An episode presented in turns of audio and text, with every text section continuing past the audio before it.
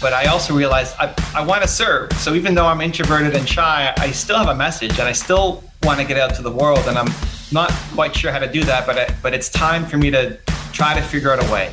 Hi, everyone, and welcome to Scale Up with Nick Bradley and to the first interview in our new format, our new season of the show. Now, I am super excited today. You see, back in January this year, I made a decision to up level the show, to scale up the show, so to speak. And one of the things I envisaged was not only interviewing a broader range of guests, but having powerful conversations with people who are making a huge impact in the world. So, to kick things off, we have on the show today the incredible Evan Carmichael? At the beginning, I did everything myself. And then the first person I hired was a part time editor, which allowed me to make more content. So we were making up to three videos a day on the main channel. Evan does not need an introduction. We're going to give you one anyway. Gary Vaynerchuk has called Evan the DJ of inspiration. Ed Mylett has said that Evan is the modern day Napoleon Hill. Inc. has named him one of the top 100 great leadership speakers of our time. Forbes has named him one of the world's top 40 social marketing talents. But for me, the thing that I really love about Evan is that he has one big mission, and that is that he wants to solve what he says is the world's biggest problem the fact that people do not believe in themselves enough. Pretty cool, hey? And one last thing apparently, Evan has a giant Doritos bag in front of him all day long to remind him that he is stronger than the Doritos. So I want you to sit back, get strapped in for an awesome conversation on focus, discipline, consistency, and most of all, belief. Plus, we're going to get into how you can build an amazing media platform like Evan has done with YouTube, which now has over 3 million subscribers worldwide. One last thing if you stick around to the very end, I have a surprise for you. Evan does a little one to one coaching, let's call it that anyway, with someone very dear to my heart. And this was officially post interview with stopped recording, but I wanted to leave it in as it shows the true character and the heart of the man. So there you have it, a new season of the podcast, kicking off with an amazing conversation that I know will help and inspire you. Welcome to Scale Up, Mr. Evan Carmichael. Hi, everybody. It is Nick Bradley here. Welcome to another episode of Scale Up Your Business. I'm delighted to have someone I have admired from afar for some time, and we're going to get right into how he's built up his world today, and that is Mr. Evan Carmichael. Welcome to the show. Let's go, Nick. Thanks for having me, man. Great to be here. I'm, I'm excited to dive in. Yeah, listen, I appreciate your time. Listen, there's so many places we could go with this conversation, but one of the things I want to do, I'm conscious of the fact that we talk about scaling up business, scaling up lives, all that sort of thing. And your story is amazing what I want to really get into is how you've built this amazing channel, this amazing mission behind the channel. Uh, because a lot of people come to me and they say, "Listen, how do I how do I start with a platform? How do I start with getting my message out there?" And your story is incredible. So if you can just start off by just sharing that journey with us, that would be great. Sure. So I started April 2009, uploaded my first video. Uh, I'm, I'm, shy. I'm introverted. It, it doesn't come across in these kinds of interviews, but I really struggled a lot with making a video, just getting my face out on camera and having it be perfect and memorizing a script and all, all of the insecurities and weaknesses that um, that we have. But I also realized I, I want to serve. So even though I'm introverted and shy, I still have a message and I still want to get out to the world. And I'm not quite sure how to do that, but I, but it's time for me to try to figure out a way. So I went to YouTube because it was visual, and I am a visual learner first. Like the fact that I can see you here makes it easier, even if people are yeah. just listening on the audio side. just makes it easy for me to connect. At the time, YouTube was not a, a, a thought leader education platform. You know, the videos that were doing well were old man falls downstairs, and here's my cat, and just kind of meme silly stuff and I was this crazy guy going and making educational videos on YouTube. It, it since has has massively transformed where now people go to YouTube as the first place a lot of times to get any kind of information to help them grow their business or their life. But it wasn't like that at the beginning. My first video I put up, I had three comments in one year. One was my mom, one was my older sister, you know, thank you, mom and sis. And one was some random dude, you know. So like so some random person found my video, you know, after a year of that oh, video man. being up. Uh, I, I post the stats on my website of how I've grown every year, but it took something like five years to get to 9,000 subscribers. Well, I'm looking at that now because that was that was what prompted this first question because I read okay. I read your story right, and I know there's an inflection point which we'll get into here, but we're talking five years, and then you're at like 2,000, and now you're over three million. So this this kind of compounding effect or this thing that's happened. I mean, because because first and foremost, like you know, your mission, everything around believe and entrepreneurs and people believing in themselves. Where did that come from? Where, has that always been in you? Or is that something that you had to think through and reflect on and, and come up with? So I think your purpose comes from your pain. Okay. Whatever you struggled with the most as a human is what you want to help other people through. It's one of the most common questions that I get asked in helping entrepreneurs is they ask me, how do I find my purpose? How do I find my passion? I don't know what I'm here, you know, to do. You don't have to go meditate on a mountain for 10 years to figure this out. Your purpose comes from your pain. When did you feel the lowest as a human? Not not like you hurt your neck or something, you know, physical pain, but emotional pain. When did you feel the most worthless? we've all had those moments everybody you know the fancy people that you see with their beautiful lives they've had very painful moments there are millions of people who currently are who you used to be and they need your help. So for me i struggled a lot as an entrepreneur. I had my first real business when i was 19 and quit on my business partner uh, for a day. I went back the next day but just really struggled. And felt worthless. I mean, I'm making 300 bucks a month. There was no scaling up. You know, it's, it's like I wish I knew Nick because I need to know how to scale this business. Because there you go. There I can't go. even make more than 300 bucks a month right now, man. I just felt really bad. You know, I felt I felt worthless. Um, and we eventually made it through, but I basically want to help all the 19 year old Evans out there, and there are millions of them right now. So even the video, even this interview, you know, I, I in my mindset, I'm thinking 19 year old Evan who's struggling, who doesn't believe in himself. That's why I do what I do. I've attracted a lot of people who have various interests, but at the core, that's still who I'm talking to. So whoever's trying to figure out their purpose or their passion, think about who you used to be and what you struggled with. There are millions of people who are like that right yeah, now. I love that. And they need I love that. Help. Uh, and I think, you know, and when I was reading through your story, a lot of it resonates with stuff that I've been through as well in different ways. But I can I can appreciate that what I do now. I didn't I didn't necessarily go out there deliberately to find a purpose or a mission. Something happens. I connected with that thing.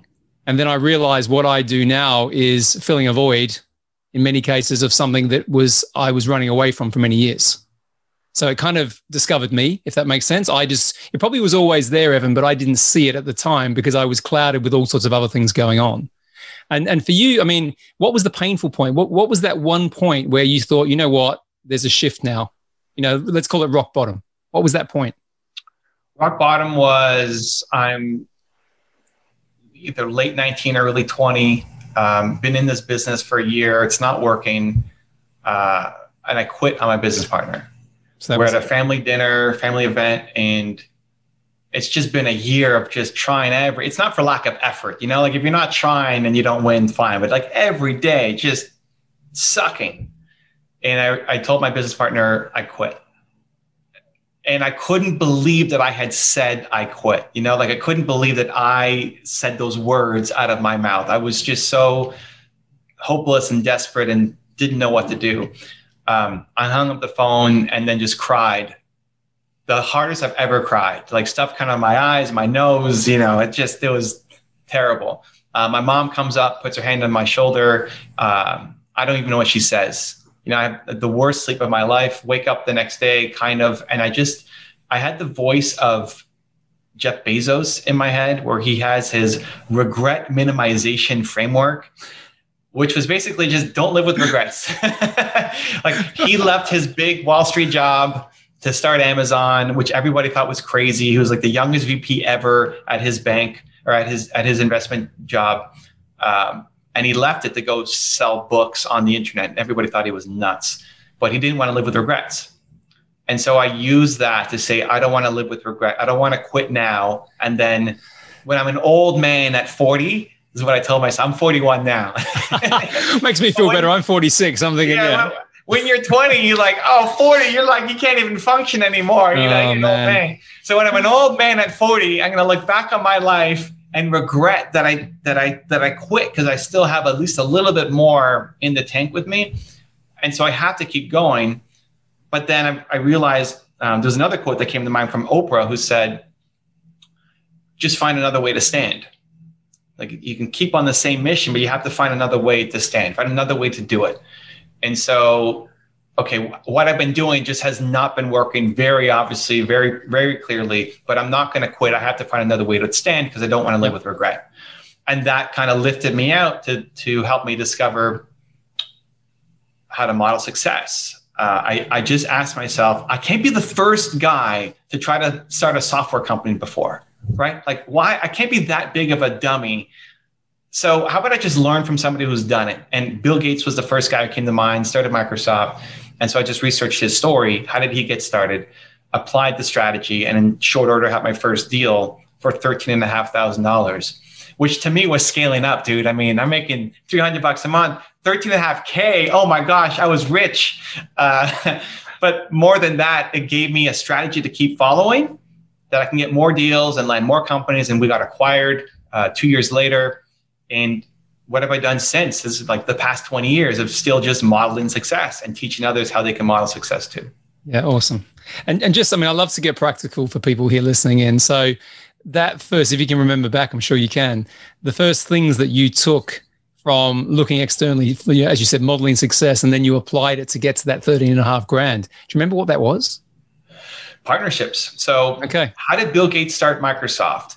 It was through partnerships and not not somebody like investing in him, but finding somebody who could sell to his customer. Instead of selling to the customer direct, it was selling to somebody who could sell to the customer.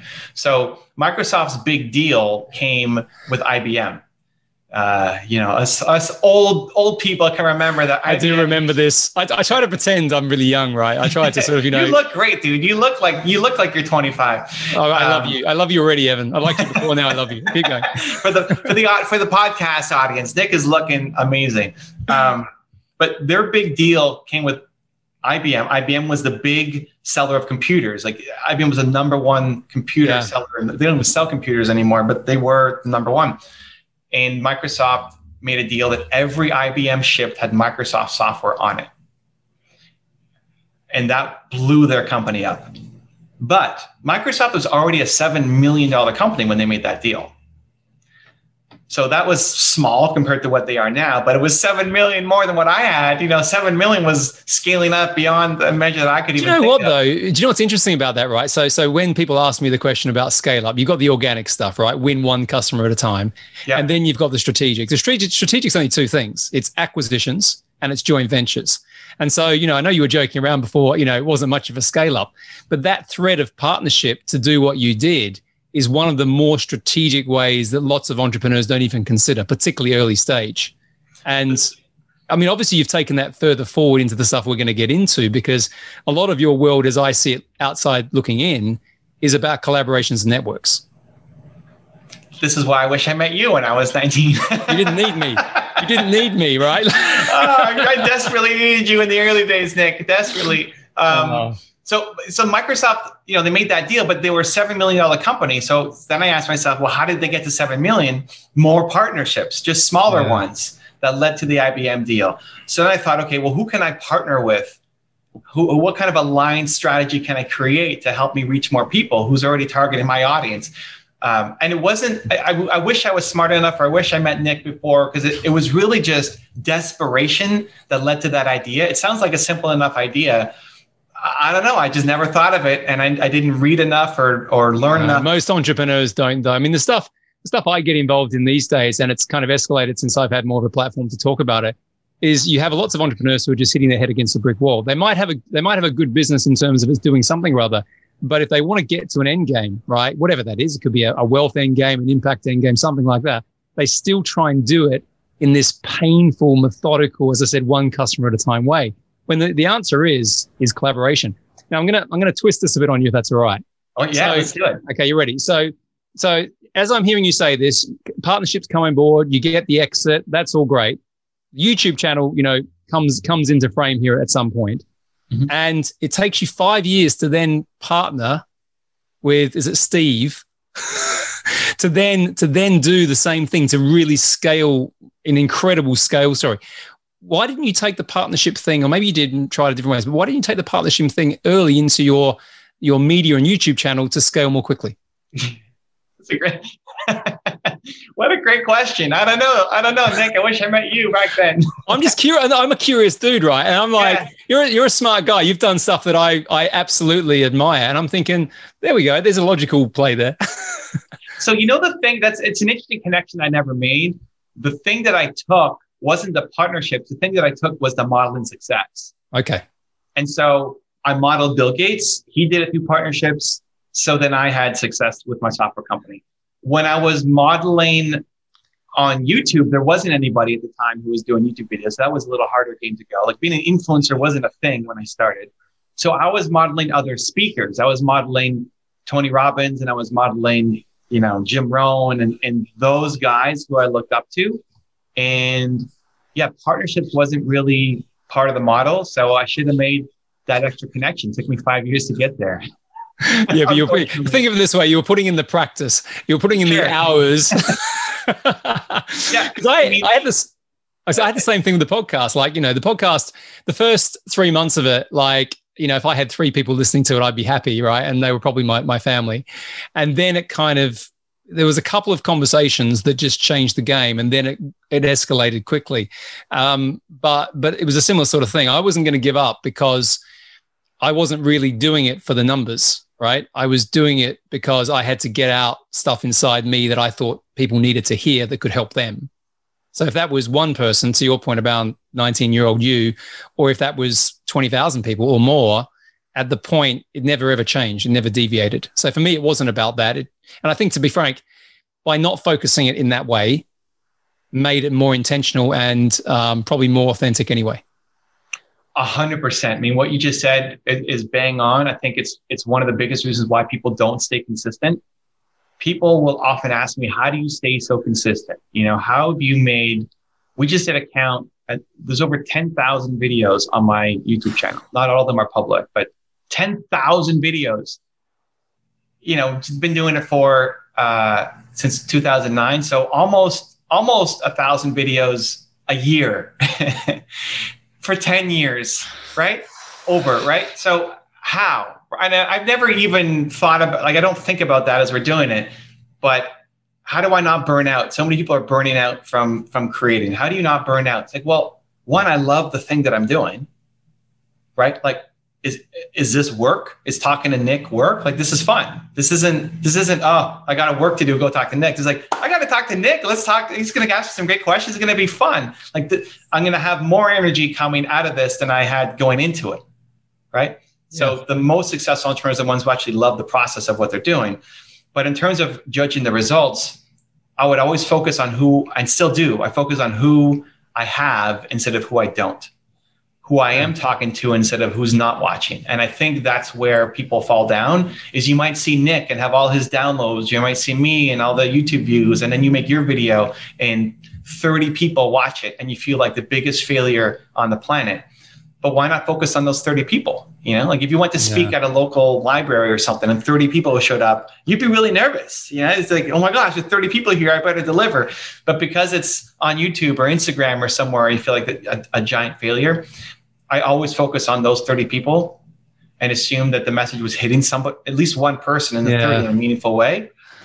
And when you can do that, it, it gives you the courage, motivation, incentive to just keep going because it feels like what you're doing matters. And at the end of the day, we all want to feel like the work that we create on a daily basis is making a meaningful impact on somebody else's life. Yeah. And, and I think that's where a lot of, you know, if you think about it these days, people I forget the stats, but particularly in, in what we do, people start and they stop very quickly because they're not seeing what they perceive as a result. But I, I love the reframing of that because, as I said, you know, when I first started this, it was me talking into a into a microphone, you know, in a dark room. My first episode's is absolutely funny, terrible, um, but I didn't care, right? Because at that point in time, it wasn't really about what it's become. And I, I I've said this to people on the sides, like I'm very grateful and appreciative of the people that I've met, the networks I've made, but it wasn't intentional in that way. The intention was to serve with a message that I thought people needed to hear from the experience that I went through. And to this day, to this day, I don't care about it that much at all. I mean, I'm a bit astounded and surprised that it's had some salience, right? But I don't, I don't overthink that. And I think it's a message again. People listening to this from me, who's a a, a novice compared to the stuff you've done in this world. But if you're going to start this game and you're going to play in this game, take these points on board because I think it's one of the secrets to longevity and sustainability. I, I agree, man. I think if more people took that mindset, especially if you've had success somewhere else, it's really hard to start over. If you've had any kind of success in business, this is your next venture, or you see Gary Vee doing his thing, you think I could do that, and then you you launch and you start doing it, and you realize that it's not working. It's it's very difficult for people to start from scratch again, um, and I love it. You know, I sometimes secretly hope everything goes to zero just to start over again. Uh, I love. Oh, don't say that. uh, well, I, honestly, I like. I love the build up phase so much. I love it so much. So my my way around it, I don't do it because I have team now. We've got 36 people on the team. So now that's also other people's jobs and livelihoods that I'm not just going to throw around, and also the impact that it has. But I'll launch new channels. So I launched a gaming channel where uh, I play uh, now Minecraft with my son and uh, take questions for two hours. Oh, wow. So, okay. So there's something funny here just to jump in. So okay. my nine year old, my nine year old is um, wants to start a gaming channel on YouTube. Yep. And so I've said to her, I said, I'm speaking to one of the most prolific YouTube guys in the world today. So you have to come in and ask a question. And she's panicking. Oh, I don't want to come in. And then I have to, I had to promise her that I would bring her in after the conversation that we're filming to ask you a question about this. So, so get ready for that later. He's, she's going to ask about Minecraft and all these things. Okay, well, maybe we should bring her in now. It's it's pretty timely to what we. I know, I know, but she won't come. Uh, well, anyway, let's see, let's see where we get to. Um, I want to get a little bit more practical on the YouTube piece, just to go back to what we started talking about there. So, if you look at you know that again, I say inflection point to 2013, you're around 2,000, two and a half thousand subscribers, and then suddenly within that next 12 months, it sort of quadruples and then obviously from there, it compounds and compounds. What are the things that changed, you know, in terms of maybe mindset, maybe the stuff that you actually started to do? Yeah. So a couple things, three, three big things. And I talk a little bit about on my website, but uh, one was YouTube started to become more of an educational platform. People started going to consume long form content. You know, when I when I put out a video I was super proud of that was six and a half minutes or so, yeah people who i respected it in the in the thought leadership industry said it's too long nobody's going to watch it you don't understand how the internet works was a direct quote um, and a six minute like now six minute video is nothing uh, but youtube started to catch up and not that i was so far ahead of the game and i knew nostradamus said this is going to happen um, but youtube started to become an educational platform and i had educational content. So that was one. Second was um, i met my wife. And it's funny that when you you look at when I got married to the growth of the channel, I uh, I should probably talk about it more because I think a lot of people feel like, how do I make my business happen when I have a, a daughter, when I have yeah. a wife, when I have I've become a better entrepreneur as a result of having my family, not the other way around. Um, that by having you know my wife support me or having my you know 12 year old son, um, I, I think I've become better is that is that a deeper level of understanding your why behind what you do? Is it is is it that level, or is it? I mean, what is it specifically that that made that change? Um, I don't know. I don't know that I've thought deeply enough about it, apart from the fact that I just feel it. So, yeah, okay. I think generally though, when you're when you're when you're happier, you show up better. You know, like when you're happy mm. in life, you show up better to your business. When you're happy in your business, show up better to your your life, etc. So me having somebody who I'm an introvert, so I don't need, I don't have a lot of friends. I don't need friends. I, I don't like to talk. but uh, I don't but believe having, any of this. But but listen, I'm, I'm going with it because you're my guest. So you know, it's true. And having well, I think it's I think it's actually important because I think, I think there's a lot of introverts who feel like they can't create content, they can't win, they're not good enough, etc. And and you can. I'm here to say you can. But I, I like having one person that I can I still need some people. You know, I like having one person much more, much, much, much more tiny inner circle than wide circle. And so in in marrying Nina, um, I don't know, just I felt more liberated. I felt more free. I felt more that I could be myself. I felt more um, just love in general for her, for me, for what I'm doing, for life. It life felt more rich, and that that brought more happiness to the work that I was doing. I showed up differently, and I also showed up with more courage. I don't know. I feel. I guess because Nina hasn't done now. Nina's part of my business, but Nina at the beginning didn't she didn't have any YouTube knowledge to share with me. you know, she doesn't have any tactical, you know, experience that's gonna, hey, Evan, if you use this thumbnail, it's gonna, you know, none of that stuff. But for whatever reason, having her in my life gave me more belief and more courage in myself, which allowed me to take bets that otherwise I wouldn't have done before. It makes uh, total sense to me. I mean, you know, there's the, the piece that you know your your emotional state is changed by that right? So as you said beforehand if you're happy how you show up in other areas of your life is happy. For me i think it's come down to uh, a greater sense of meaning right? A greater sense of wanting to role model certain behaviors for my children. And people ask me ask me a lot of times you know what why do you do what you do? Because i want to set an example. You know not not just for my family but for other people but that is quite an important value or driver for me, which has come from having a family. But I, I think the way you said it, the happiness underlining that point, if you're happy and you appreciate and you're grateful of what you've got, that's how you show up. So you, you always do more for somebody else than you will for yourself. So if you can connect, I'm doing this to be an example for my daughter or my son or whoever, you'll you'll show up more. Those days when you would normally let yourself off the hook, you say, "Oh, I've had a busy week," or like nobody's going to notice, or whatever. Like no, no, no, I need to set an example. I'm going to do this. And so I think, I think it's just, it, it's a whole other conversation or can of worms or episodes or series. But I think people often look at family as the negative and that you have to sacrifice that. Uh, it's only been, from my personal experience, only been a positive, only helped fuel the growth of everything that I'm doing, um, as well as just personal happiness and fulfillment in life. And, time check here. When did you? So, so that was the time you met your wife, or when you got married? Uh, so that started like from when I met her to when I started, you know, when we got married, then, you know, things started really um, blowing up. And before her, I had, you know, what the key difference was? I had two relationships prior. Both were five years. So like I'm only been, I'm only a long term relationship kind of guy. And both of um, my exes were, were very supportive in what I did, but it was always my thing. Like they did their thing, I did my thing. And then when I when I met Nina, she saw that I was speaking at, at, an, at an event. Um, and she's like, can I come? Like, oh, we're going to talk about business stuff. Like it's entrepreneur things. It's, not interesting. No, no, but I want to just come and see what you do. Like, you want to come and see what I do? Like, oh, sure. okay. Yeah. Wow. Imagine that. Um, and, and it, and I never asked for it too. So it's not, you know, blaming my exes. I never said, Hey, could you please come and support me? Because they would have, but Nina just has the more, Nina has just a strong, caring heart and wanted to come and support. And it's like, oh, this feels really good. You know, like it feels nice to have someone support you in the front row of the audience or to talk with you before you go live when you're nervous. And um, oh, it's um, hugely, I mean, it's hugely important. I remember when I was growing up, my grandfather, um, he never missed any sporting thing that I ever did. And I can remember every, uh, he, it was one of his principles. Like he would never ever miss it. And and I just used to perform better because I wanted to a either impress him or make him proud of what I was doing. So it's a similar sort of thing, you know, because because you're proud of what you're creating, right? And to share that with people that you care about makes the whole experience better.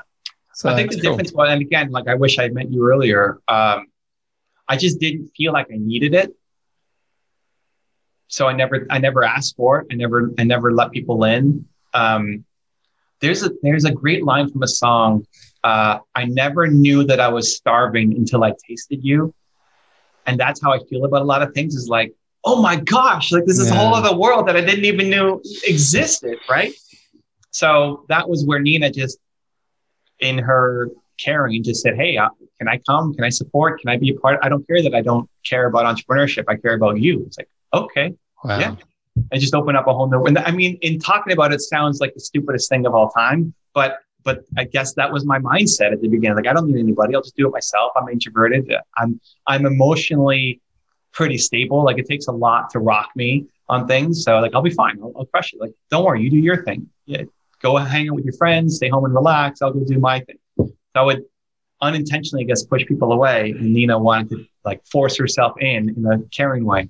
Um, so that story's not on the website. Maybe I, I no, but I'm you know it's it's I, I'm I, I, like getting underneath things a little bit more than what people can go find a website, right? And yeah. um, the underline for me here is again, if people are listening to this And you're right. Sometimes as entrepreneurs, we think that there there needs to be a pushback of the family. Like, well, I need to go and focus on building this thing, right? So actually, that means I need to, you know, maybe not, you know, bring them in. But I think that's, you know, what you've just shared there uh, is the opposite of that. So again, I, I, like I like getting lessons out of people who are successful, similar to you two, but different. Um, because I think people who are listening to this, it might just change their perspective. They might just hear what you said then and go, "Oh, maybe I've approached this the wrong way, particularly if they're not feeling happy about what they're creating. So for sure, yeah. very cool. Um, and the third thing was like Steve, which I think was yeah, I was going to get into that where we were going with it, um, which is what's on the website, and people know more of the story. But Steve is is my agent, who still is my agent, and he helped build Grant Cardone and Mel Robbins and a bunch of other thought leaders. And he, at the time when I met him, I was through a, a mutual friend, uh, and this guy said, "Hey, can you help me with a project? My my agent wants me to do this." I was like, "You have an agent? Yeah, but you're a thought leader." It's like, "Yeah." How does how do thought leaders have agents? I like I think about it from the sports world. I'm a baseball fan, so yeah. you know athletes have agents, but a, a, like a, a, thought leader, a business person has an agent. Can I meet this guy? uh, and Steve was a and still is a pioneer, I guess, in what he does of representing people and such. Um, and when I met him, he said, Okay, Evan, here's the deal with you.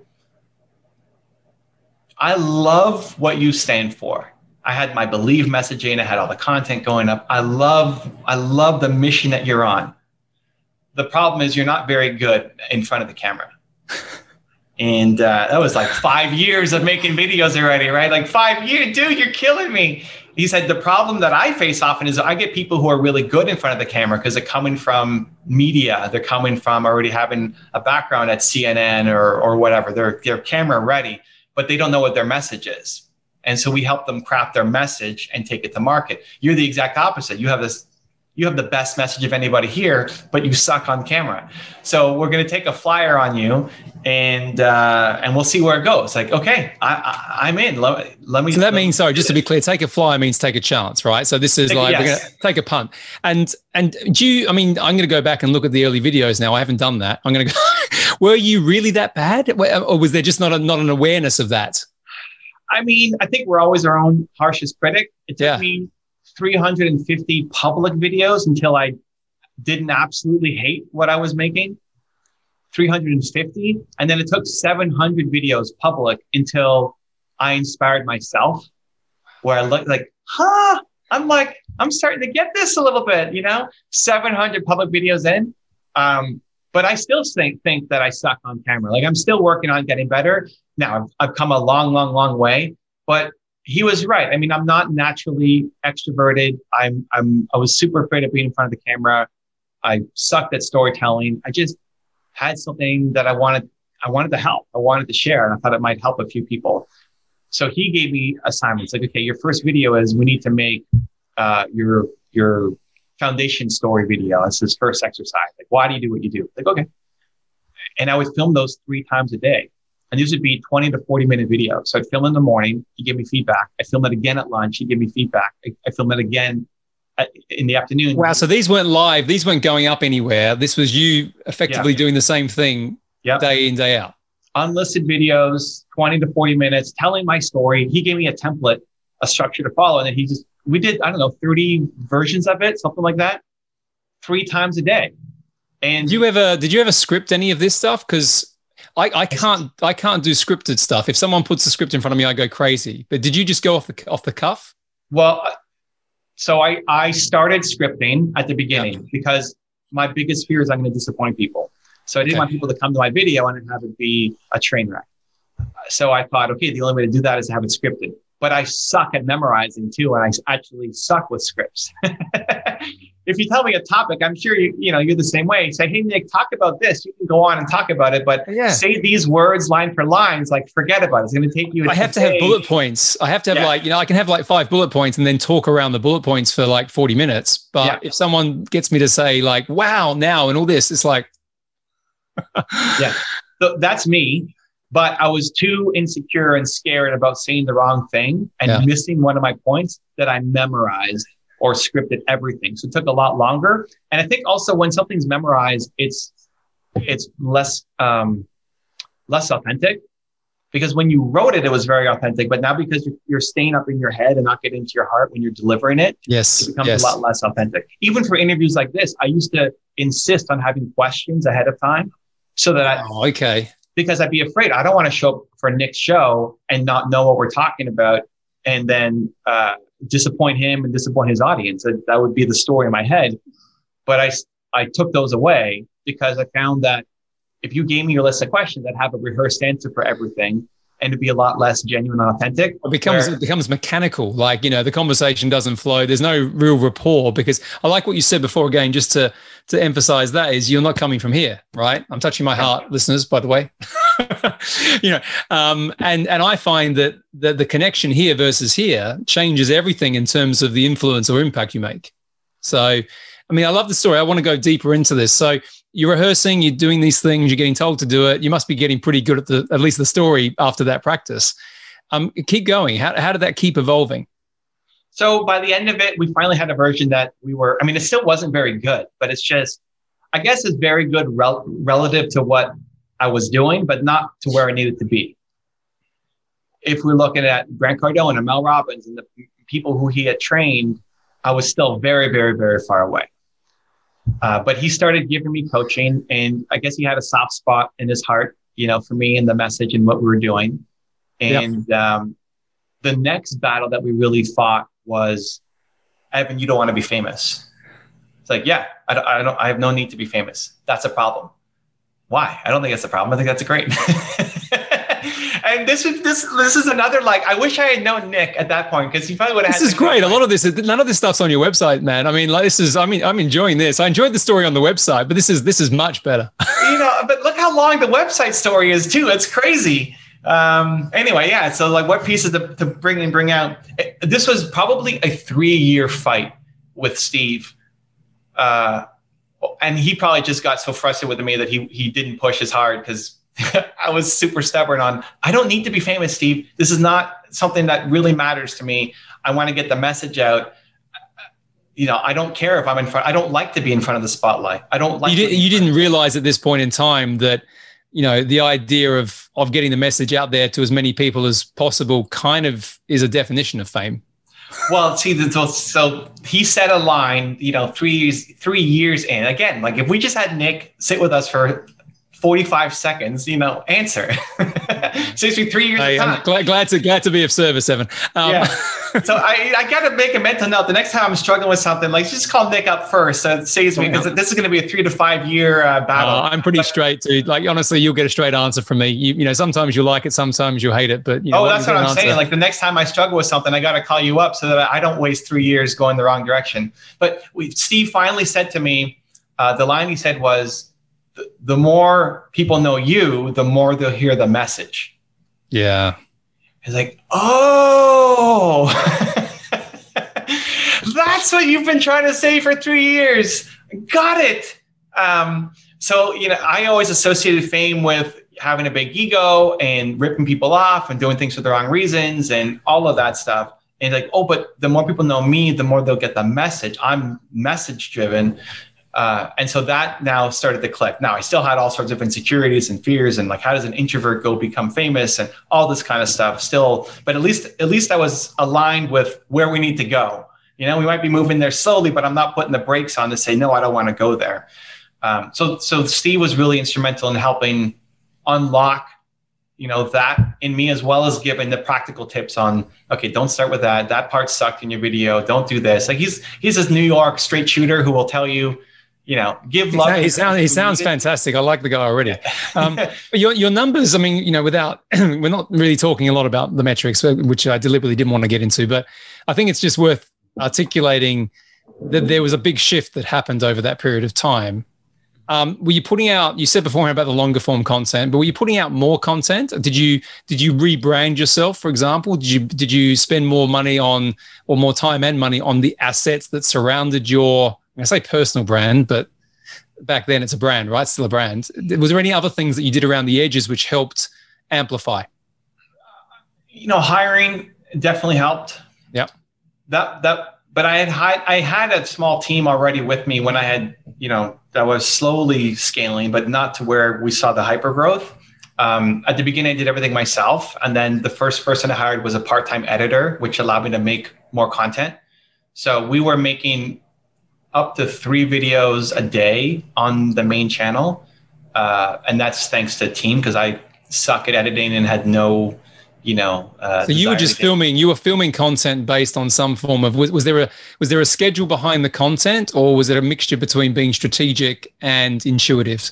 What I mean by that is looking out there and seeing what your audience wanted versus you just feeling what you should say. It's a mix of both for sure. Yeah. Um, especially when we're doing profiles of other people, like the Model Success series. That was a lot of audience driven. Like, who do you want me to make a video on next? And they would vote and they'd tell me who to go and do partly it was super helpful because not just from market research, but I'm very ignorant on most things. So I don't follow the news cycle. I don't follow many sports or music or um, other cultures. You know, when when they said do Naveen Jain, I had no idea who that was. I was like, wow, that's actually he's awesome. And so they've introduced me to people who I'd never heard of before, and that helps expand my horizon um, and my learning as well. But but I still have to want to make a video on them. So it's that combination of like, what do you want to yeah. do with what the market wants inside of that? If it's just what you want to do, but the market doesn't care, you've got a hobby. And if you just chase an opportunity, but you don't love it, you're going to lose because you're going up against people who do love it. But in that intersection of what you love with where there's opportunity, that's your next successful business. Um, and so we've always been very community driven. Every comment, even now, gets a reply on the channel. Uh, there's uh, one dedicated person on my team who's in charge of community management, responding to all comments. And then the ones that I need to see, she gives to me and I respond to those ones. Um, so yeah, it's made a huge impact over the years. But, th- but in terms of number of videos or team, that's been more slow growth. It wasn't like when I got this person, then everything really blew up. It was really that combination of Nina, Steve, and YouTube's evolving to be more of a thought leadership platform that I started seeing hyper growth, um, you know, five, six years in. And the and when you started to kind of, I suppose, get around, you know, you said beforehand about principles of success and trying to work out what makes people successful. Did you start to go deeper into that type of content as well? Because because the stuff you do now, I mean, you you it's almost like you research these people, study them quite forensically, actually, to then draw out the things that resonate with you as to what's made them successful. And that that that that that when I think about your stuff, that's the stuff that I think about the most. No one does that. No no one goes to that level of granularity. And that to me which makes your stuff unique. Well, pre- appreciate you saying that. Um, that's what I felt like I badly needed. You know, when I was researching Bill Gates' story and I was 19 years old, struggling with my software company, there was a lot of stuff about him that I didn't care or didn't find relevant or valuable. But there was that one bit of advice about partnerships, strategic alliances that then blew up my whole company. So I would, even if I couldn't find a way to make money doing this, I would still have at least my researcher on my team making the videos for me because I want to be around Elon Musk and Oprah Winfrey and these people every day. I need it. My, I still need it myself today for me. It's great that I can build a business and have a YouTube channel, have all these views and everything else, but if you sit and, and listen to an Elon Musk press conference, there's going to be, first off, Elon Musk is not the best speaker in the world. Uh, second off, there's going to be a lot of stuff that he talks about that doesn't impact my life right now as an entrepreneur. And third, he's going to get asked a lot of questions that don't re- that don't resonate with what I care about right now in my life or business. So the having somebody to go through and watch a four, you know, four, five, 20 hours of video to then bring that down to the best 15 minutes, I think is really valuable. So that's what I started doing. And then I trained somebody on my team, and now we've got multiple researchers on the team doing that. That was actually the hardest role to train for because I needed him to think like me. It's like, here's how I would cut this video because I'm the filter. You know, if you you're getting stuff from Elon Musk and Warren Buffett and Oprah Winfrey, but you're seeing it through the way that I see it and what I've learned from that I think you can find valuable as well. So everything's positive, for example. There's no negativity on the channel.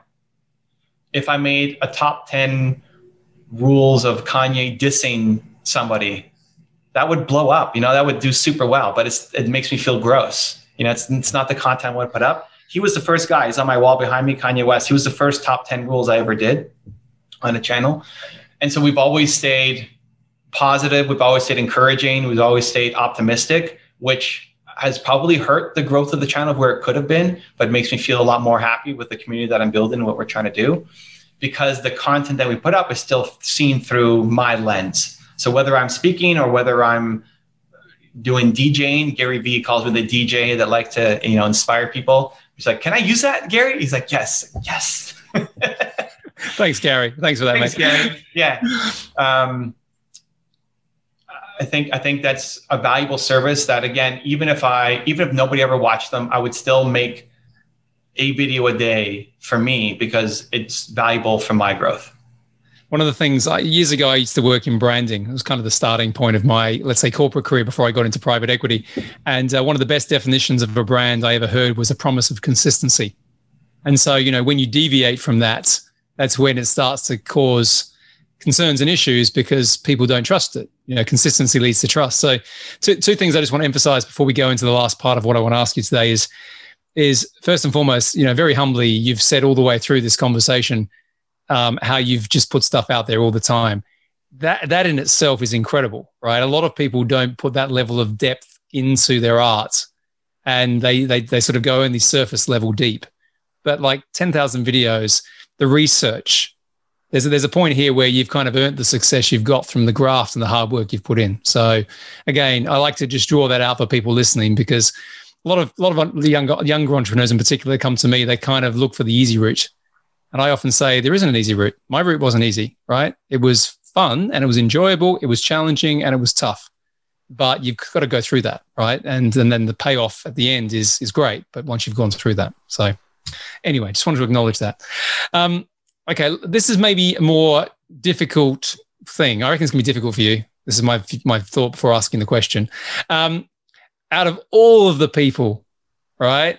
All of the research, all of the, the, the photos on the back of the wall there, and all of that, there are going to be some success principles that resonate for you personally on your journey.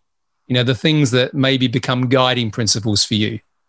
What are the few that just jump out and who said them that have just stayed and stuck with you that have been really important on your journey to date? The most important one for me is belief. Belief that you can, belief that you if you do it will it will work out. Belief in the work that you're actually creating belief. That comes from my parents I, I, think as a starting point. They're on the wall behind me. I've got five pictures on my wall for for uh, the audio audience here and they're they're fairly giant pictures. Yeah. Uh, the, the, the one right in the middle is a picture of me when i'm eight or nine years old and my parents above me. And they're there because every time i walk into my office i look at that picture even if for a couple seconds. And my mom would always tell me you're Evan Kashvili Carmichael. You can do anything you believe that you can. You're Evan Kashvili Carmichael. You can do anything you believe that you can. Cool. And that stuck with me. Like anytime I didn't do well in school, anytime I failed, anytime I struggled, I mean, there's so many setbacks and struggles as we all go through them. Instead of just the punishment of, okay, you, you didn't do well in school, it, they would always leave me with the positive of, you can do anything believe you believe that you can. I got goosebumps with that. I, I love that. I think that's yeah, that's really good. And so you know, belief they, they're not entrepreneurs, and they don't they're not you know sophisticated business people. They haven't built a billion dollar company or anything like that.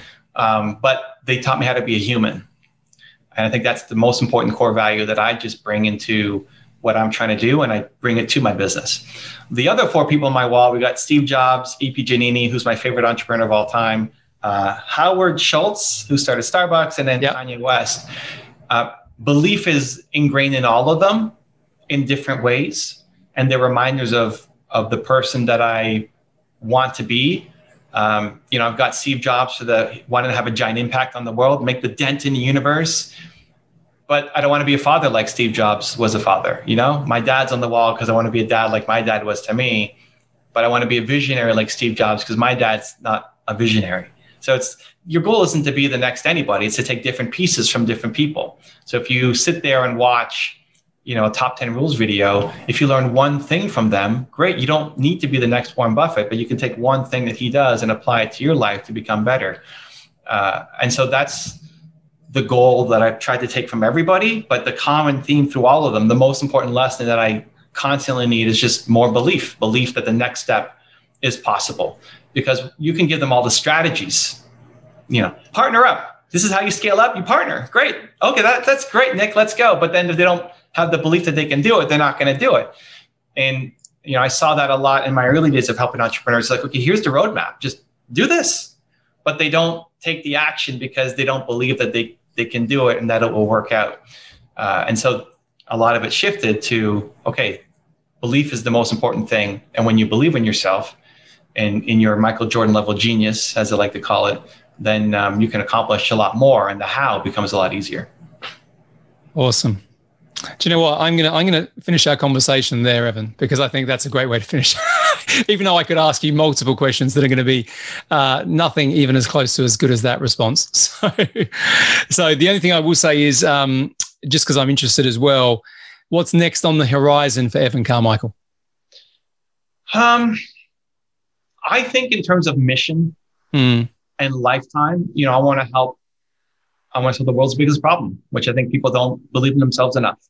And so I'm never going to solve that problem. And I wake up every day trying to solve that problem.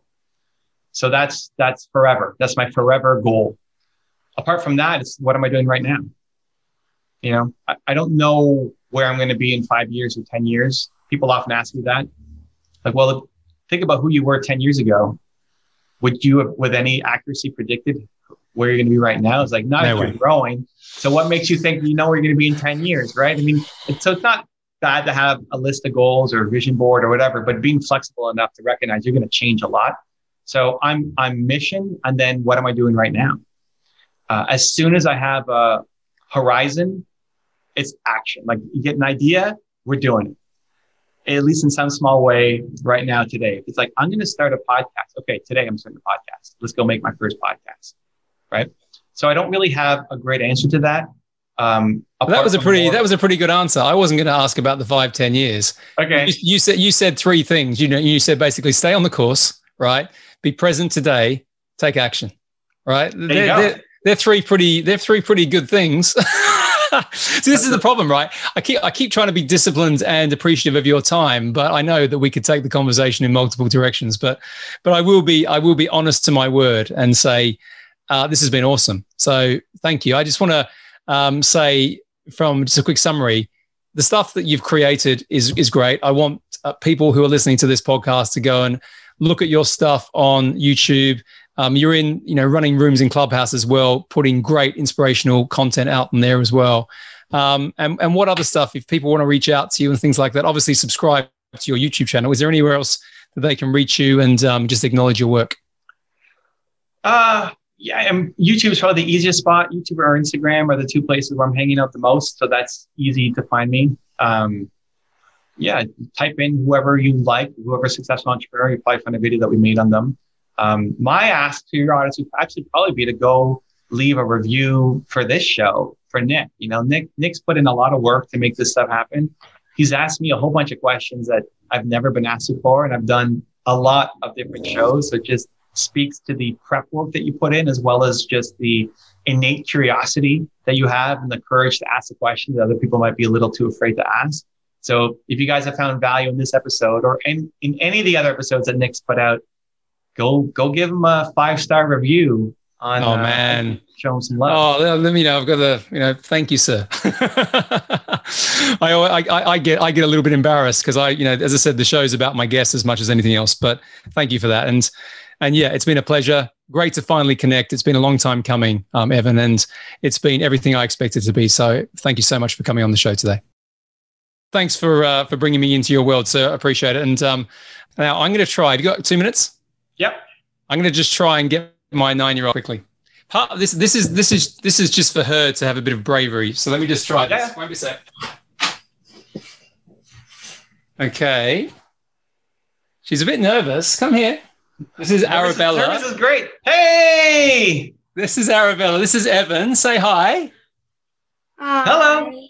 Now, can you tell Evan what do you, what do you want to do? You want to you want to build something, don't you? What is it? I want to have my own YouTube t- channel. Yeah, doing what? I want to have my own YouTube gaming channel. Gaming channel. Which game? I'm like playing Minecraft and Roblox and Among Us. What do you think about the new update 1.17? And yeah, I really like it. The goat is really cool. How, how about the axolotls? Yeah. Did you get did you get all the axolotls? I haven't seen them yet. They're the little they're the little things that go in the water, the new water creature that you can Oh yeah, bucket. the little things that look like cats. Yeah, yeah, yeah. The water cats. Do you have some? Yeah. Yeah. Those Matilda, guys- Matilda Go got ahead. one as a pet. Uh, Mat- Matilda's my other daughter. Matilda got one as a pet, Evan. Oh, those are those. Yeah, I love the axolotls. How about the glowberries? Do you have any glowberries yet? I know, I haven't found them yet. They're hard to find. You got to go into the caves, but they're, they're hard to find. I told you speaking to Evan would be good. So, what's one tip, Evan, for someone who's nine who wants to start a gaming YouTube channel? What's the one thing that Arabella should think about? Three times a week, put a video up. Okay. Three times a week, put a video up, and you've got two options. Okay, either it's going to be educational stuff of how to do something. So, like how to find an axolotl, how to build your starter home, how to build an auto sheep farm, how to whatever, right? Like how to, or you take people on a journey of what you're doing. So today I'm going to build my house, or today I'm going to go try to find some glowberries, or today I'm going to, and it's a story from one episode to the next. Does one does one feel more right to you? I like um the one where you're going saying like I'm gonna go and build my house today. Or Great. like So Okay. so then you you start with uh you start with this thing before you record the video. You think what do I want what do I want to make this video about today? Today I'm going to just answer that question, right? Today I'm going to blank, and then that's your video for the day. What do you reckon? You can you do that? Yeah. Okay. What do you say, Evan? Thank you. No problem. You go. Good luck. Good luck finding the glowberries. Bye. Should be right on there. Right. now. Thanks. Uh, cool, man. Appreciate that. She, she, she's just, she's like, oh, she's like, talks about it all the time. And she's not normally a shy character, but I think, you know, at the end of the day, she doesn't do a lot of this stuff yet. Yeah, I mean, my so my 12 year old son has his channel, my 12 year old nephew has a channel, and my nine year old niece, so same age, has her channel. Um, Yeah. It's it's it's a thing. It's great. Awesome. Hey, thank you for listening to this episode of Scale Up with Nick Bradley. If you've enjoyed the show just as much as I've enjoyed creating it for you, then I'd really appreciate you leaving a five star review wherever you listen to your podcasts. And while you're there, why not subscribe to the channel so you never miss a future episode? It really helps me, it helps the show, plus, it makes it easier for others to access the content that I'm producing week in and week out. And finally, if you want more information about anything that you heard in today's show, to find out how you can join our community on Facebook, or to find out how you can get more help in scaling up your business and your life, click the link in the show notes now.